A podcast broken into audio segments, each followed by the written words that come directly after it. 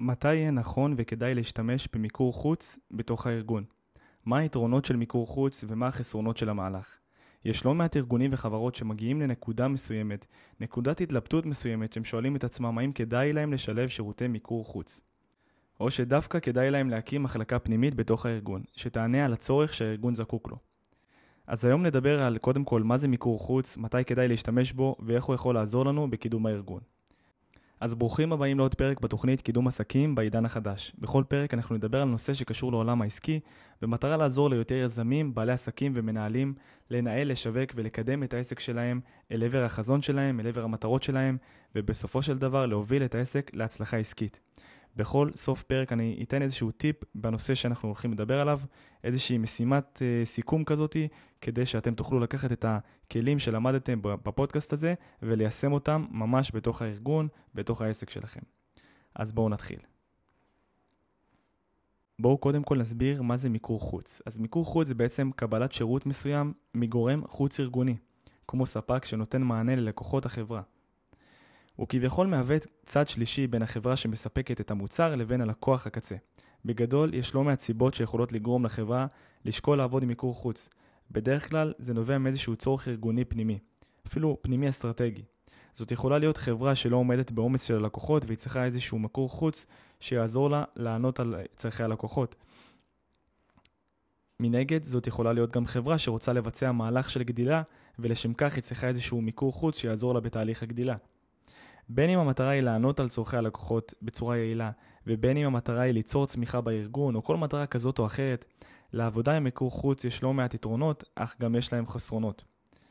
כידוע, בעולם העסקים אין נוסחה חד משמעית שיכולה להתאים לכל העסקים, ולכן נדרש לבצע אפיון ומחקר מקצועי לארגון ולבעיה שהוא צריך לפתור. לאחר מכן, נצטרך להשוות בין חלופות שבדרך כלל זה או להשתמש במיקור חוץ או להקים יחידה פנים-ארגונית. בואו נתחיל לדבר על היתרונות של עבודה עם מיקור חוץ ובאילו מצבים לשקול לעבוד עם מיקור חוץ. אנחנו נשתמש במיקור חוץ כאשר מומחים מחוץ לארגון יכולים לבצע את הפעולות בצורה טובה ומקצועית יותר, או בעלויות נמוכות יותר. אופציה שנייה לשימוש במיקור חוץ, שימוש במיקור חוץ יתאים למצב שבו הארגון מבצע את פעילות הליבה שלו בצורה טובה יותר, וכך מיקור החוץ עוזר לארגון להתמקד בפעילות הליבה שלו, בזמן שהספק שלו של מיקור החוץ מבצע פעולות ומטלות אחרות שהן עם חשיבות יותר נמוכה ממה שהליבה של הארגון עושה. לדוגמה, מסעדה ששוכרת שירותי שליחויות ממיקור חוץ. הליבה של העבודה של המסעדה עצמה היא לספק את המנות ברמה גבוהה, עם טעם מיוחד או עם איזשהו קונספט מיוחד. והיא לא רוצה להתמקד uh, בהכרח בשירותי משלוחים ובכל הפרוצדורה הזאת. אז אולי במצב כזה יהיה כן כדאי לה להביא איזשהו מיקור חוץ של חברה חיצונית שתספק לה את השירות הזה ותיקח את כל העניין של המשלוחים על עצמה. מצב שלישי שיהיה כדאי להשתמש במיקור חוץ, וזה מצב שבו הפעולות הנדרשות אינן קריטיות להשגת יתרון תחרותי ואינן פוגעות ביכולת הליבה של הארגון. לדוגמה, חברה גדולה שמשתמשת במיקור חוץ במטרה לעשות את חישובי השכר לעובדים. פעולה זו אינה פוגעת ביכולת הליבה של החברה ואינה קריטית לקידום ופיתוח העסק. אז אחרי שעברנו על שלושת היתרונות המרכזיים ועל המצבים שבהם יהיה כדאי להשתמש במיקור חוץ, בואו נדבר על החסרונות של שימוש בשירותי מיקור חוץ. החיסרון הראשון הוא שחלק מסוים מהמוניטין והתדמית של החברה יהיה תלוי בצד ג' באותה חברה שמספקת את מיקור החוץ. כך שבמצב שמיקור החוץ יעשה איזושהי פשלה, לקוח הקצה יראה מבחינתו את השם של החברה שממנה הוא קיבל את השירות, במקרה הזה החברה שלכם, וככה התדמית של החברה יכולה להתקלקל. חיסרון השני לשימוש במיקור חוץ. החברה יוצרת במידה מסוימת תלות בגורם חיצוני, כך שהיא מאבדת שליטה על פעולות מסוימות הקשורות לארגון. במצב שיהיו חילוקי דעות בין החברה לבין ספק המיקור חוץ, יהיה יותר קשה לחברה להתנתק מהשירות של אותה חברה והעלות האלטרנטיבית להתנתקות תהיה גבוהה יותר, וכך החברה עלולה להיפגע. אנחנו בחיסרון השלישי לשימוש במיקור חוץ.